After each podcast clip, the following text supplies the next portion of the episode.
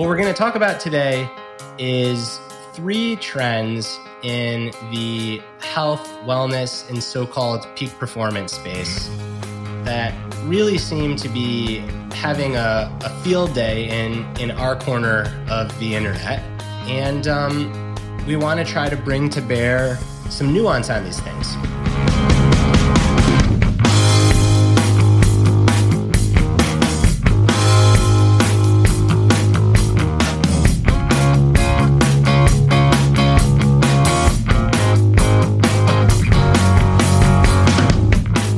Welcome to the Growth Equation Podcast. I'm Steve Magness, joined as always by my good friend and colleague, Brad Stulberg.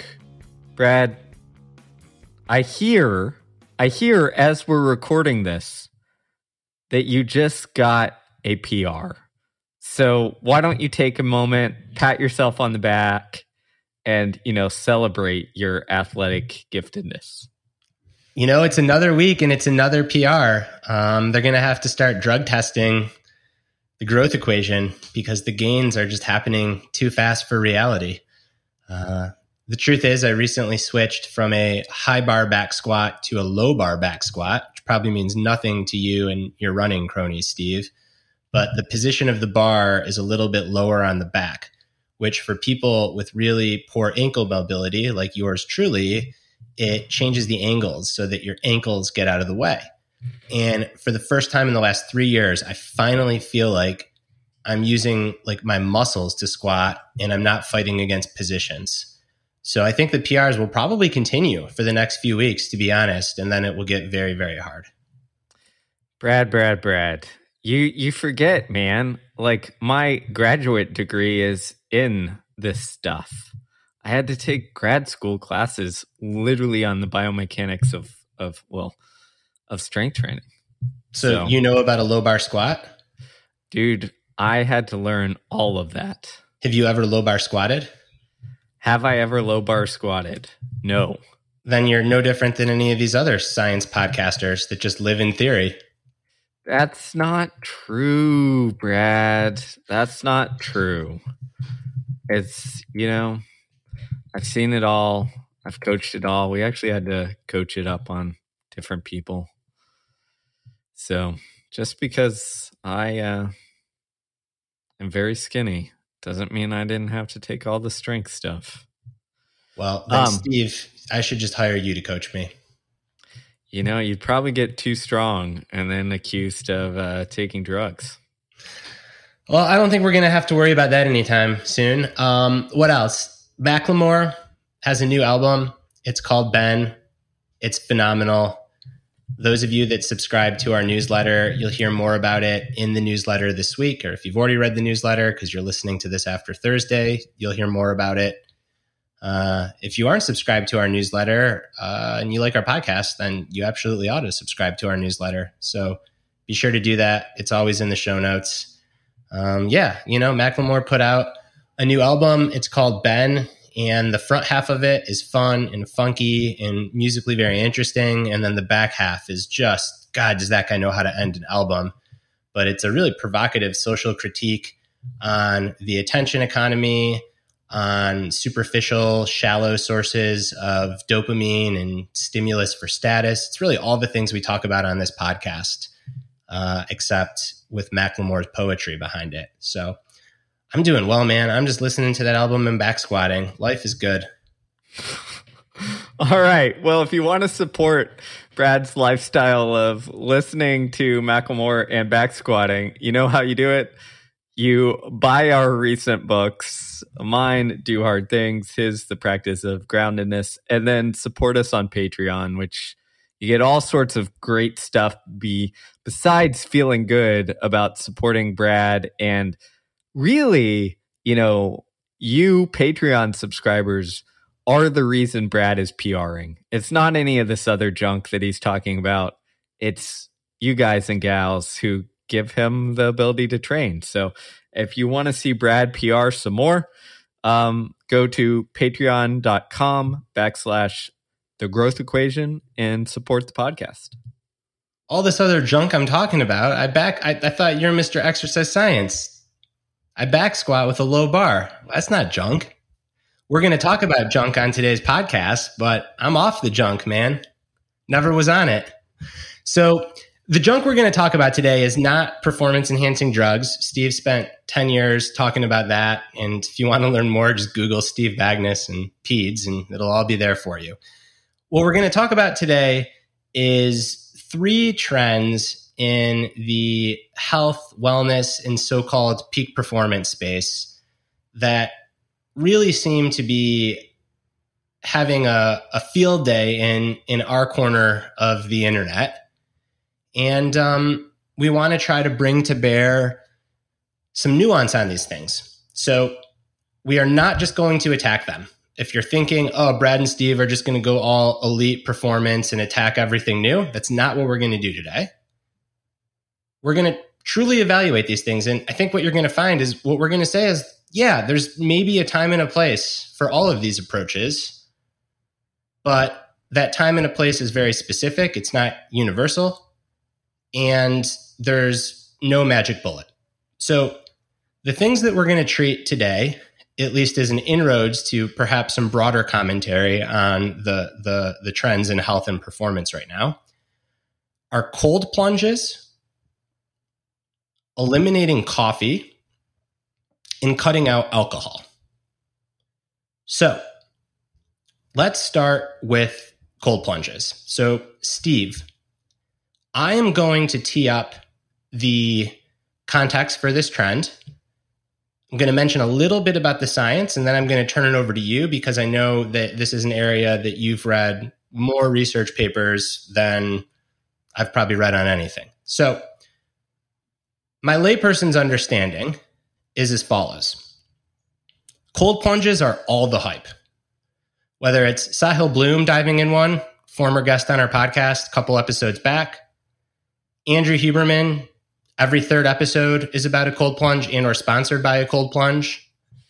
I mean, pretty much anyone and everyone that has some sort of internet platform in the health, performance, and wellness space, with the exception of Steve and I and a few others out there, are really into this idea of immersing yourself in freezing cold water for a period of time and somehow this is supposed to be like the ultimate thing that we can do for our health right now.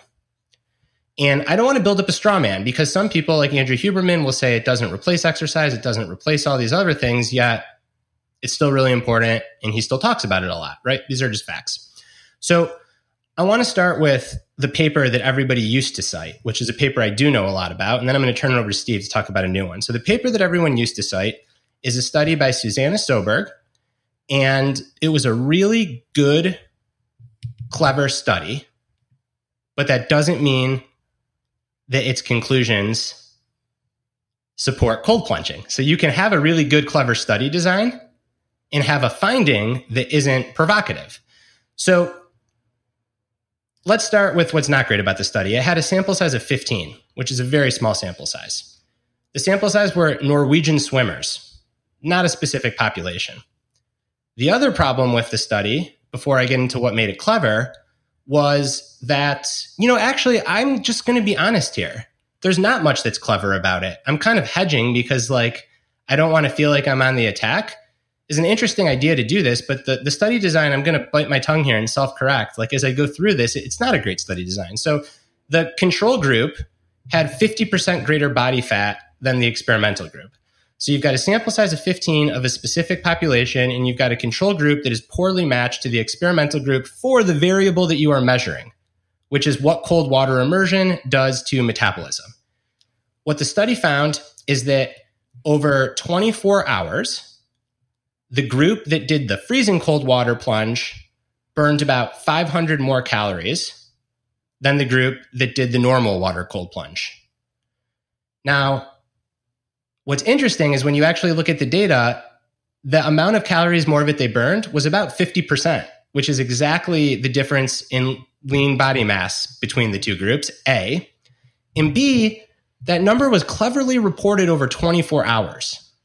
So when you divide 500 by 24, let's do by 25, 4 goes into 100. We're talking about 20 calories an hour. is the difference, right? And they only measured it for a half an hour period. And we know that that effect, like after exercising, doesn't last all day. So, what we're talking about here is burning an extra 10 calories. And that was the study that everybody cited for cold plunges. Now, people shifted as folks like yours truly and Steve started to kind of blow the horn that, hey, maybe we shouldn't be making rash claims about cold plunge and its benefits for metabolic health based on this study. And then everybody started saying, well, what about brown fat? You know, there was a mechanism in the study that showed that it increases brown fat. And what Steve pointed out in the past is that we don't really know much about brown fat in the real world. Theoretically, it's really healthy to have more brown fat, but a lot of the best athletes in the world have very low levels of brown fat and they live a long time. And then one more thing, Steve, before I turn it over. That's just the physiological stuff. On the psychological side, well, it increases dopamine in the bloodstream by 250% or whatever the right number is. I don't actually know. It gives you a rush of energy. It helps you build discipline to do something hard every single day. I'm not going to argue with any of that. That's all true. But you know what else increases dopamine? A brisk walk, deadlifting, playing pickup basketball, dancing, gardening, doing yoga, going shopping, playing video games.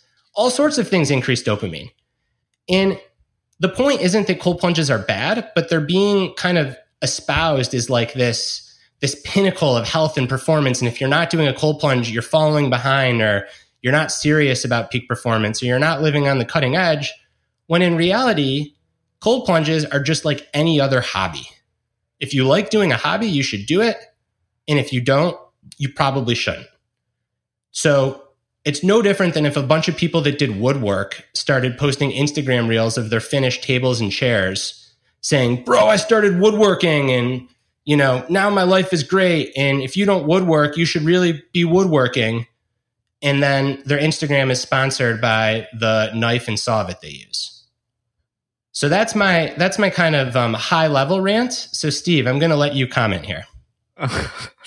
Thanks for setting the stage. All right, Brad ranting.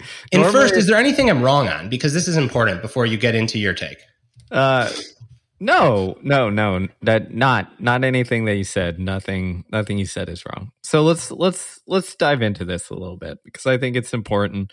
People want data, science, all that stuff to back this up. Um, I want to start with the brown fat that you mentioned. And you mentioned this, but if you look at the studies on athletes in general, they generally have lower levels of brown fat than regular people. Now, percentage wise. So it's not just like, oh, they have lower levels of brown fat because they're leaner, what have you. But in terms of uh, their kind of body fat makeup, it's lower level. If we look at some of the research on the training effect, again, it's very, um, there's not a ton out there. It's very kind of new and novel. But if you look at the research, most of the research at this point shows that endurance training reduces the activation of brown fat. Okay. so, what I mean here is like we get these things that are hyped. With brown fat, it came a couple years ago. We said, oh, this might be a solution to uh, the obesity thing because essentially when brown fat is more active so you burn more calories uh, when you have brown fat. So this might be a, a, solution. If we can get people to have more brown fat they'll burn more calories their basal metabolic rate will go up and it'll help with the obesity epidemic. Unfortunately the kind of mechanism physiological stuff on you know the theory translating to the actual practice isn't that simple so what we've realized is that the the the story that we were telling around brown fat is much more complicated and not straightforward. Okay, so that's that's number one. I want to set sit there. If people say brown fat, great, but realize that yeah, it's a lot more mixed and nuanced than we often kind of simplify it to. The other point that I really want to drive home is that you mentioned you know this 250% increase in in uh in in hormones dopamine think, steve the neurotransmitter i don't know what's going on hormonally i'm sure that there's also claims about it reducing cortisol which may be true but the main claim i've seen is it's an increase in the neurotransmitter dopamine Yeah. So dopamine, and the other thing, the other one that is really um, talked about as well is norepinephrine. Which is, yep, the hormone. Yep. So what we have here, which is really important to understand, is that as you pointed out, lots of things cause those to go up. okay. And if you look at, okay, you know, often the claim is, all right, you know, we get this boost in dopamine, we get this boost in adrenaline or norepinephrine. We often use them interchangeably, noradrenaline and adrenaline, but we're going to stick with adrenaline to keep it simple in lay terms. Um, if you look at exercise, generally increases it significantly more and for a longer sustained effect. Now, that doesn't mean that we we push off cold plunges and say, "Oh, look, exercise works better, and so do these other things for increasing these things." All this is is essentially a I'll call it a positive stress response. Okay, negative so-called negative stress response would be more cortisol dominated because it lingers and can make us feel kind of anxious if it doesn't go away. Generally when you have a, a decent amount of adrenaline dopamine you get excited and motivated. Okay? Now jumping an ice plunge can do that. And i think that's where the majority of the so-called like psychological benefit from it comes from is that people jump in it, they get a little adrenaline, they get a little dopamine, they feel excited and motivated, and you know, they it makes them feel good, so they keep doing it. There's a couple things uh, that I just want to point out is that, as you said, Brad, lots of things do that, and then B, like anything, we adapt to that. So the first time you jump into an ice plunge, you're not going to get the or you'll get a nice boost the 50th time you do the same thing, your body is going to adapt. The adrenaline neurochemical hormonal impact is going to change. so you even and there's actually research on this. You either have to go colder or like change the stimulus a little bit or detrain and forget about it and go back. So I think this is again another nuanced piece that we forget about here that it's not doing this for life if you want to use this. It's that the effect is going to change. The stimulus you're going to adapt to. So even if you think it's great now, like it's not going to have the same effect a week or a couple weeks, a couple months from now. So I like to see it as as tools that can be used for a specific reason. But if you're just jumping into an ice bath or a cold taking cold plunge just because like it looks good online or you heard someone say that increases dopamine by 250% that really doesn't mean much and can you know have some detrimental effects over the long haul. All right. I think there's two other little nuanced things to point out. One is a subpopulation that is sometimes talked about where cold plunges might make sense again for a period of time are individuals that are attempting to recover from substance use disorders and addictions.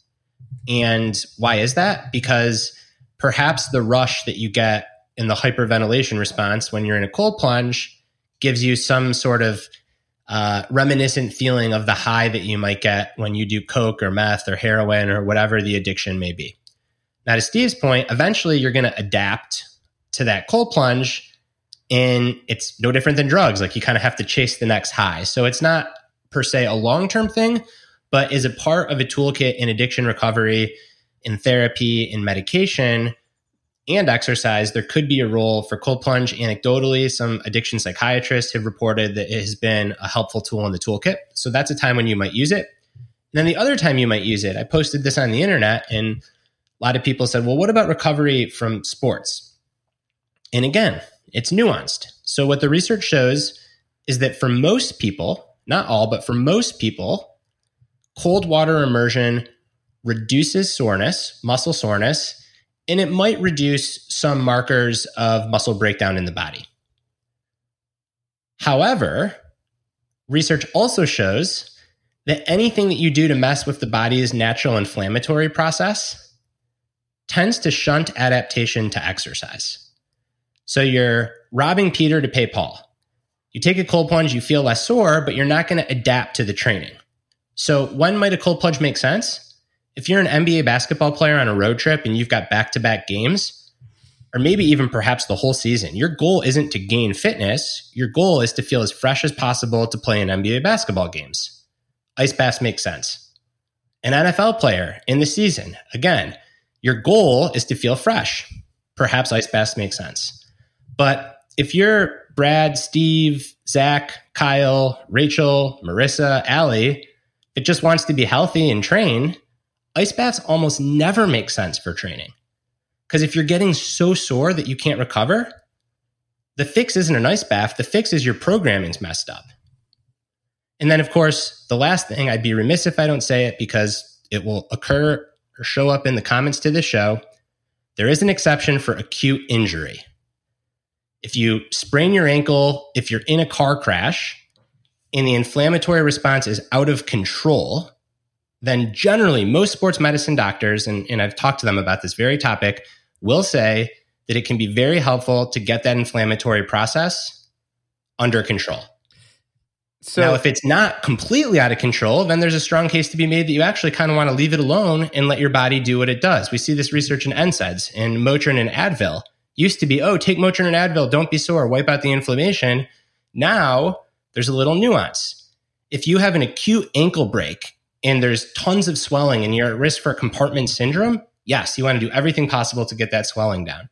But if you roll your ankle it's debatable. Again, if you're Steph Curry and you need to play the next night, yes, you get that swelling down. But if you're Brad or Steve, maybe you just let it be. So the point is that there's a lot of nuance, and, and we're talking about very particular applications for very particular people, which is so different than the 5 a.m. clip on Twitter or Instagram of someone jumping in a cold plunge is the key to the good life. Yeah, the only add, and I'm glad you added that caveat because initially you said sprained ankle, blah blah blah. But there's some research that sprained ankle isn't one of those unless it's really sprained, right? Or you need to get back in the game immediately, like quick. Um, that it, uh, icing a sprained ankle can delay the recovery process. But I, I think what you're getting at, and we've known this. Gosh, I remember having this debate way back in undergrad. So we've known this for like 15 years that um, when we block or dampen those inflammatory signals, essentially those signals are the what the body uses to understand how to adapt. So if we take away all those inflammatory markers, it goes, ah, never mind, we're okay. We don't have to repair this muscle. Like, forget it. Don't send resources to repair. So the point on all of this is it's really nuanced and i think this is often the, where we we miss the boat on this stuff and this is what i would say is if you're considering or you do jump in a ice bath or take a, a, a cold plunge is be very deliberate intent and intentional and i used to tell my athletes too so this is how i handled it from an athletic standpoint you know training at a high level is with ice bath i would say for a recovery standpoint we're going to periodize it meaning like when we really want adaptation, we're going to minimize them to the best that we can. because, like, I want that guide of how hard you should train to kind of be your body dictating adapting. When we get in the middle of the season or the championship season and, like, we're not worried about, you know, adapting as much because we built the fitness and all we have to do is recover for, you know, get re- feeling really good for whatever races, then if an ice bath makes you feel better, take it. If you don't think you need it and they don't make you feel better, don't take it. So that's the kind of nuance we hope that you take out of this conversation um, on ice baths. It's not or cold plunges. It's not that they're the devil. It's that we just need some nuance and intentionality behind it instead of just doing it for the gram. In theory is not practice. So remember that theoretically, as Steve pointed out, brown fat makes a lot of sense. But in practice, and now this has been studied for 10, 15 years, it just doesn't work. The body's complex. There's a million mechanisms. It reminds me of when I was in high school, you know, people would like drink ice water because of the thermogenesis and the cooling, warming response in your body. And people said you'd burn calories and be leaner if you drink ice water in theory, it makes sense, but in practice, nothing happens. Same thing with cryotherapy, all this bullshit. Now, the other thing about um, cold plunges, and where I see this not from an athletic standpoint, but just from a, a person wanting to perform well standpoint, is I'll have people come to me and report being like tired and unhappy and kind of lonely and then they get into their day and it always starts at 5:30 a.m. with a cold plunge. And you dig a little bit deeper and what you're finding is that they're sacrificing sleep. They don't actually want to be doing the cold plunge. They're giving up other things because it takes a lot of willpower for them to do the cold plunge. And when you ask them why they're doing it, they're doing it for all these reasons that purport to make them happy and energized, yet they're feeling unhappy, lonely, and not energized. And generally, these are the same people that come hell or high water and need to stare at the sun for 15 minutes every morning. Or they need to make sure that their recovery score on their Oura or their Whoop makes sense. So when these tools get peddled as if they're so important, the real world implications that people start setting their life up around these tools, even though these tools have very limited and nuanced applications. So whether it's Steve periodizing recovery or a founder or executive or attorney or writer or whatever it is, physician who already has a fair amount of life stress saying, you know, I'd rather just sleep and stay warm in the morning. That's probably often the right choice. Okay, moving on. The next two I think are a little bit easier because there's less nuance. Coffee. I saw this bro say, I'm cold plunging so often that I'm not even going to need coffee. I'll finally be able to cut out coffee. Come on, man, give me a break. So here's what we know about coffee. This has been studied up the wazoo. If you have hypertension, science speak for high blood pressure, and or other high risk factors for cardiovascular events, heart attack, stroke, then you should talk to your doctor before drinking a ton of coffee. If you are an otherwise healthy person, oh, wait, one more, because it is nuanced. If you are using coffee to mask poor sleep, so if you're only sleeping four or five hours a night, you're not focusing on trying to sleep more, and you get through the day because you drink eight glasses of coffee, it's probably not very healthy either. You want to fix the underlying problem. What's going on with your sleep? If Otherwise, you are a healthy person, you are sleeping okay. Coffee is perhaps the best legal ergogenic aid that we have. It enhances athletic performance, caffeine. It enhances cognitive performance and focus. It also is associated with an increased longevity. So all cause mortality goes down in coffee drinkers and a particularly potent decrease in the risk of neurodegenerative disorders such as Parkinson's as well as hepatopic problems, which are liver problems. Now, what's fascinating about these studies are they often look at people who drink like five or six glasses of coffee a day, which I'd feel really wired and anxious if I did. So I'm not drinking coffee to get those benefits. I don't think very many people are, but they are certainly not negative for you. Now, one more piece of nuance here. In the comment section on this thread, someone said, Well, coffee is really bad for my anxiety. And I get that. And listen, if you run anxious and coffee makes you feel like shit because it makes you feel jittery and you don't drink coffee and your life is great, of course you shouldn't drink coffee. That's a no brainer. However, if you experience generalized anxiety or another anxiety disorder and it's beyond coffee, do you know, Steve, what one of the best exposures is used by very skilled therapists to treat anxiety? They have people come to a therapy session on an empty stomach and take shots of espresso. Why? Because those people have a panic attack, they get anxious, they feel all the physiological symptoms of anxiety, and they learn that they're not going to die. So even there, there's some nuance, but coffee is certainly not something worth eliminating. Yeah, so the only nuance there I'd give, and I'm going to give this from an athletic standpoint, and our and our knowledge on this has changed over the years, but like I mentioned with the um, the cold plunge, is there is an adaptation effect. So if you drink coffee all the time every day, like your your the impact, especially on athletic performance, will shift a little bit versus if you had none and then took it. Now, the good news is this is that recent research shows that that adaptation effect is a little is less than we used to think in terms of performance. So it's not like we used to think you had to abstain for a while to kind of get back down to normal and then take your caffeine and then you get the boost. But in, in some recent re- research, they found that abstaining from coffee, even for just you know, 24 to 48 hours before a race or performance was enough to kind of get back to maximize the performance enhancing benefit of having coffee.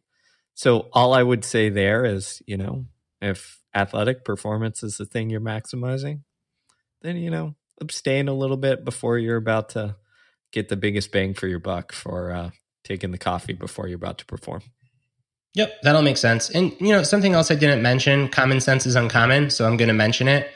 Caffeine does have a fairly long half-life, so if you struggle with sleep and you're drinking coffee in the afternoon, probably makes sense to try not to drink coffee in the afternoon. However, got a coaching client, Omid. He drinks espresso after dinner. He sleeps like a baby. Works for him. He grew up in a family, Turkish influence, I'm sure. They drink a lot of espresso. So it certainly doesn't make you healthier or morally more superior to to not drink coffee. If anything, drinking coffee can be really useful for performance. And so far, fair amount of data shows it's actually pretty good for your health. You know, so I'm going to add some some science to this because this was recently studied. Um, there was a study by uh, Carissa Gardner um, who looked at coffee impacting sleep. And I'll give this the cutoff time to when it started to impact sleep, if you had a 10 o'clock bedtime, was just before 2 p.m. for a normal coffee.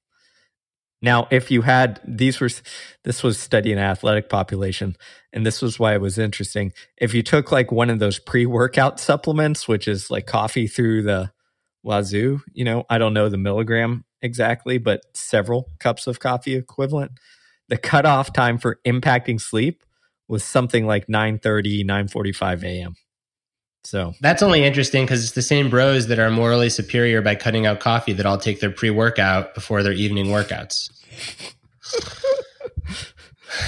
Didn't say we are not weren't going to judge. I said we weren't going to judge coffee but some of the kabuki on the internet is um is worth is worth calling out here you know, it's interesting though, because like, I don't know, I drink coffee at 4 p.m. every day and I go to bed by 10 and I have no problem falling asleep. And my sleep quality, as far as I know, is pretty good. So I think, again, there's like that individual variability. But the fact that coffee is getting spun is like, you should abstain from it. It to me, it's just nonsense. And people will say, well, what about being dependent on coffee? And we do know that people that drink coffee for a long period of time have withdrawal effects. Like if I suddenly stopped drinking coffee, I'd probably be constipated and have a headache. And that would probably last a week at most. How do we know this? Because millions of women every year stop drinking coffee when they become pregnant. They have headaches, they have constipation for about a week, and very few of them are going through clinical withdrawal beyond that. Hundreds of thousands of athletes stop drinking caffeine on a dime for the reasons that Steve said. They feel cruddy for you for a few days and then they're fine.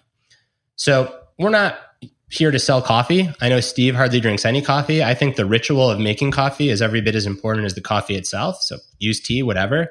We're just here to say that it's not bad for you. Okay, the last one that we said that we were going to talk about today is this notion of uh, sobriety in in cutting out alcohol.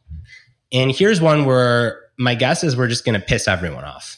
So let's start with the data on alcohol. And I'm going to put on my public health hat, which is my actual background. So, from a public health perspective, exercise is one of the leading causes of health and fitness and function. And alcohol is one of the leading causes of disease and dysfunction. It follows very shortly after tobacco. More people experience alcohol related decline in any given year than opioid related decline. So, alcohol is not good. And it's socially acceptable in a huge part of society. Study from the end of last year, brand new, huge meta analysis, over 700,000 people included in the United States, looked at deaths between 2015 and 2019. So 700,000 deaths. Here's what they found one in every eight deaths in people aged 20 to 64 resulted from alcohol. Narrow that range to 20 to 49. Our age, Steve, one in every five people that died between 20 and 49, it was from alcohol. This included accidents and trauma, which is a part of drinking alcohol, drunk driving, but it also included liver disease, pancreatitis, liver poisoning, different types of cancer, all sorts of bad things. So at this point, it's pretty hard to argue that having more than one drink a day is healthy and it might actually be lethal. Now, it's worth pointing out there's a theoretical hypothesis. It's actually, I'm going to give him credit. My brother, Eric, who's a neurologist and also a graduate in public health, has posited that, well, for some people, the stress reduction benefits of alcohol might outweigh the cost. And of course, the answer isn't to drink alcohol, it's to find other healthy ways to de stress. So if you're listening, Eric, lay off the booze. All right. At one drink or less per day, the evidence is mixed. Some longitudinal studies looking at overall all cause mortality and longevity, Dan Buettner popularized the so called blue zones. They found that a lot of people that live to be 90, 100, 100 plus, they tend to have a drink of wine every day. So, what we think is going on here is that the social benefits of coming together and enjoying wine, maybe some of those stress reducing benefits, maybe some vascular benefits, although that science is kind of old, they might have some benefit. However, an area where the podcaster Andrew Huberman, I think, has been really good is that if your goal is to be really dialed in, to think as clearly as possible, to react as fast as possible, to feel as good as possible, less alcohol is always more, all the way down to zero. So if you're a pro athlete that wants to crush your competitive season, is one beer going to throw you off? Probably not. But if you really want it to be perfect, then yeah, you wouldn't have any alcohol. But alcohol is a huge part of the culture. So people like going to breweries, people like drinking beer. Now, you could argue and say the culture's all fucked up and people shouldn't and they should find other ways to be happy. Okay, that's a fine take.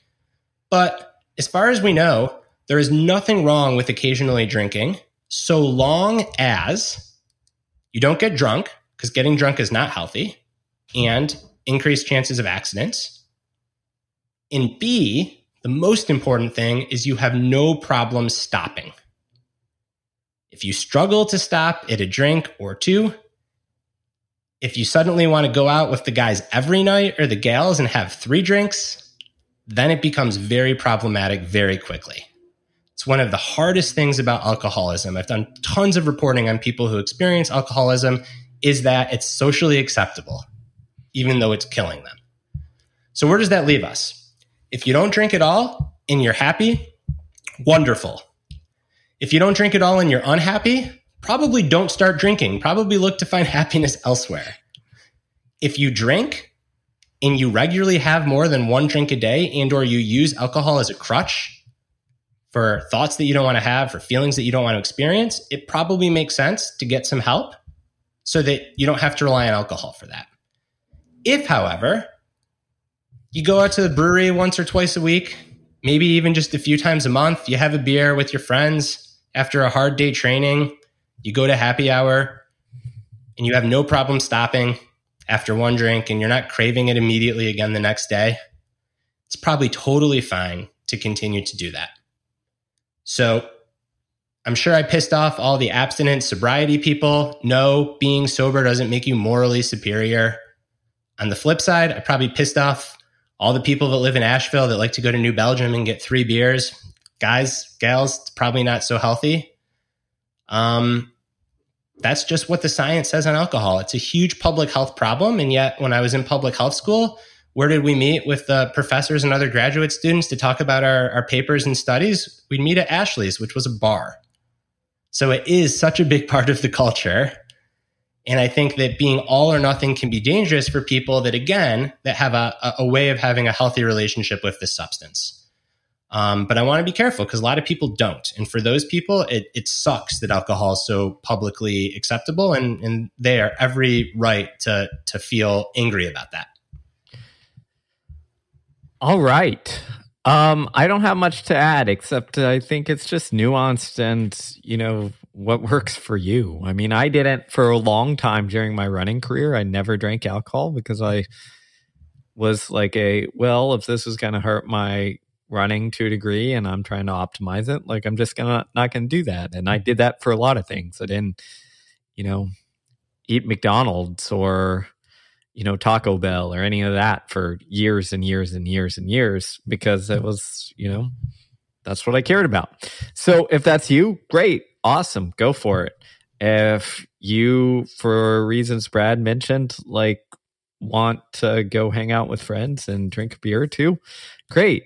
Like fantastic. But understand the drawbacks there a little bit. And this is actually where i think i'm gonna i'm gonna go out on limb here and say this is where i think some of the wearable tech has actually helped some people where they've seen like oh like look at happens to whatever sleep recovery score you know after i drank too many beers or had too many drinks like it plummets so i should be aware of that and i think that's one place where you know, tech for the lay person, like bringing some awareness has been hugely beneficial because that's all it is. It's the awareness and trade off and making sure that you know you're okay with the trade off that that you have and there's nothing wrong with understanding that. We do lots of stuff that isn't optimal and none of us are going to be perfect and that's totally fine.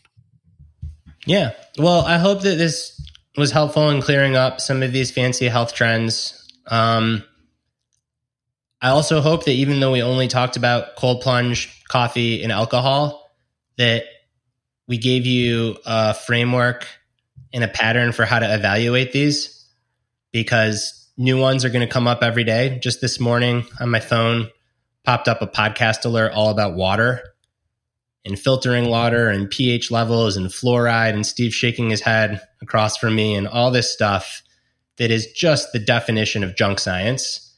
And um, yeah, people are going to probably go nuts over water. It's always got to be something. And you know what? For some limited applications, it probably is really important to like purify your water and to balance pH levels or what what have you. I don't know what they are, you know, but I sure I'd buy it. People with very certain specific disorders that are super sensitive to fluoride might want to have non-fluoride water or whatever. But there's like hundreds of years of epidemiology, not hundreds, but a hundred years of epidemiology on these kinds of public health issues. And there's these huge studies. So when we come across things with a sample size of 15 and unmatched controls and something else we didn't talk about, p values right around 0.05, which in non science speak means that you can kind of be skeptical that the researchers just ran a bunch of regressions until they found one that spit out something a little bit better than 0.05 you got to be a little bit skeptical and um, generally speaking small single studies are not worth paying too much attention to particularly if the person promoting them is doing it and also selling a product or supplement trying to do it as a peacocking show of toughness or discipline or moral superiority, or for any other reason. The people who are cold plunging simply because they like it and don't feel the need to post it on Instagram every day, my guess is those are the happiest people cold plunging out there. So keep doing it, you know? But um, you know, but if uh, you're not, but if you're not, and you see all these people, all these bros, because they tend to be dudes, on Instagram doing this, then don't feel like you're missing out on anything. You're, you're you know, I should say this, and maybe this is the conclusion: is would you still feel the same if you weren't posting on Instagram or Twitter or Facebook? You know, and that that really it is. Like, so I'll bring it back to my own. Like, I gave up or stopped eating fast food and didn't drink alcohol or whatever because I thought it would have an impact on my performance, something that I cared about. I didn't do it so that I could go on you know, go on and brag about it in, in cloud. And maybe that's like the defining characteristic if it, if it matters to you. And this is then, you know, you probably do it. You know, with athletes who felt better with ice baths, like they weren't taking pictures of themselves in the ice baths. They were like, I'm going to suffer through this so that I can, you know, perform better on the second day of my decathlon or whatever crazy thing they were doing, you know? Yep. So, and, and I have friends and I have friends that are, um, they're an AA, and and while I've had all sorts of other challenges as we all have, fortunately, I I didn't get the um, the addiction mutation, or at least I haven't experienced it yet. So I don't know this. I have no problem enjoying a drink, but I've got friends in AA, and you know what they tell me, which pisses them off about this, this sobriety bullshit.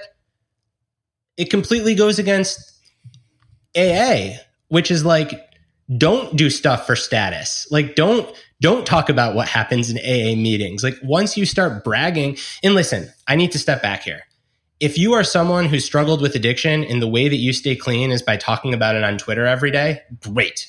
I'd much rather you be talking about not drinking on Twitter than struggling from addiction. However, a lot of these people that are leading this cut alcohol movement, they're not in recovery. They're not in AA. They're looking for followers so they can sell you stuff. Because most people in AA would say the same thing, which is like, you don't want to seek status based on your sobriety. Like, you don't want to make this more crucial to your identity than it needs to be. This is a disease. You're treating the disease in a community, and that's it. So it's fascinating. I opened with Macklemore. Maybe I'll close with Macklemore. My man Macklemore struggles from addiction. Some beautiful songs on his album about addiction, about relapsing, about trying to stay clean. You know who's not posting about staying sober because it makes him more creative or a better person on Instagram every day? Macklemore. So be more like Macklemore across all this stuff. If you ever catch me posting my squats, telling you that you got to wake up and squat, God forbid at 4:30 in the morning, then you'll know that I've lost my mind on the internet and trying not to do that, my friends. All right, there you go. Don't lose your mind on the internet. Thanks for listening. Check out our stuff, visit our Patreon. You know, help us keep this podcast going because we're not getting any sp- sponsors for fancy stuff because then we couldn't have these conversations. Are you so. kidding? We are, we are blacklisted on every single freaking supplement slash wearable device slash anything technology in probably eight out of the 10 most popular quote unquote health podcast out there, Steve. So we, we, we don't have to worry about that. But um, we do appreciate all your support because it's a small community of people that care about this stuff and that are willing to do it the right way, to walk the path of sustainable excellence, of toughness, of progress in a way that really focuses on nailing the fundamentals, that doesn't look for shortcuts. And um, there's more of us than you might think.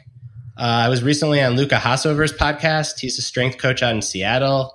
He's doing it the right way. He's building a big following, doing it the right way. Um, yeah, I'm kind of drawing a blank, so maybe not that many more. Stu McMillan, who we had in his podcast, he's doing it the right way.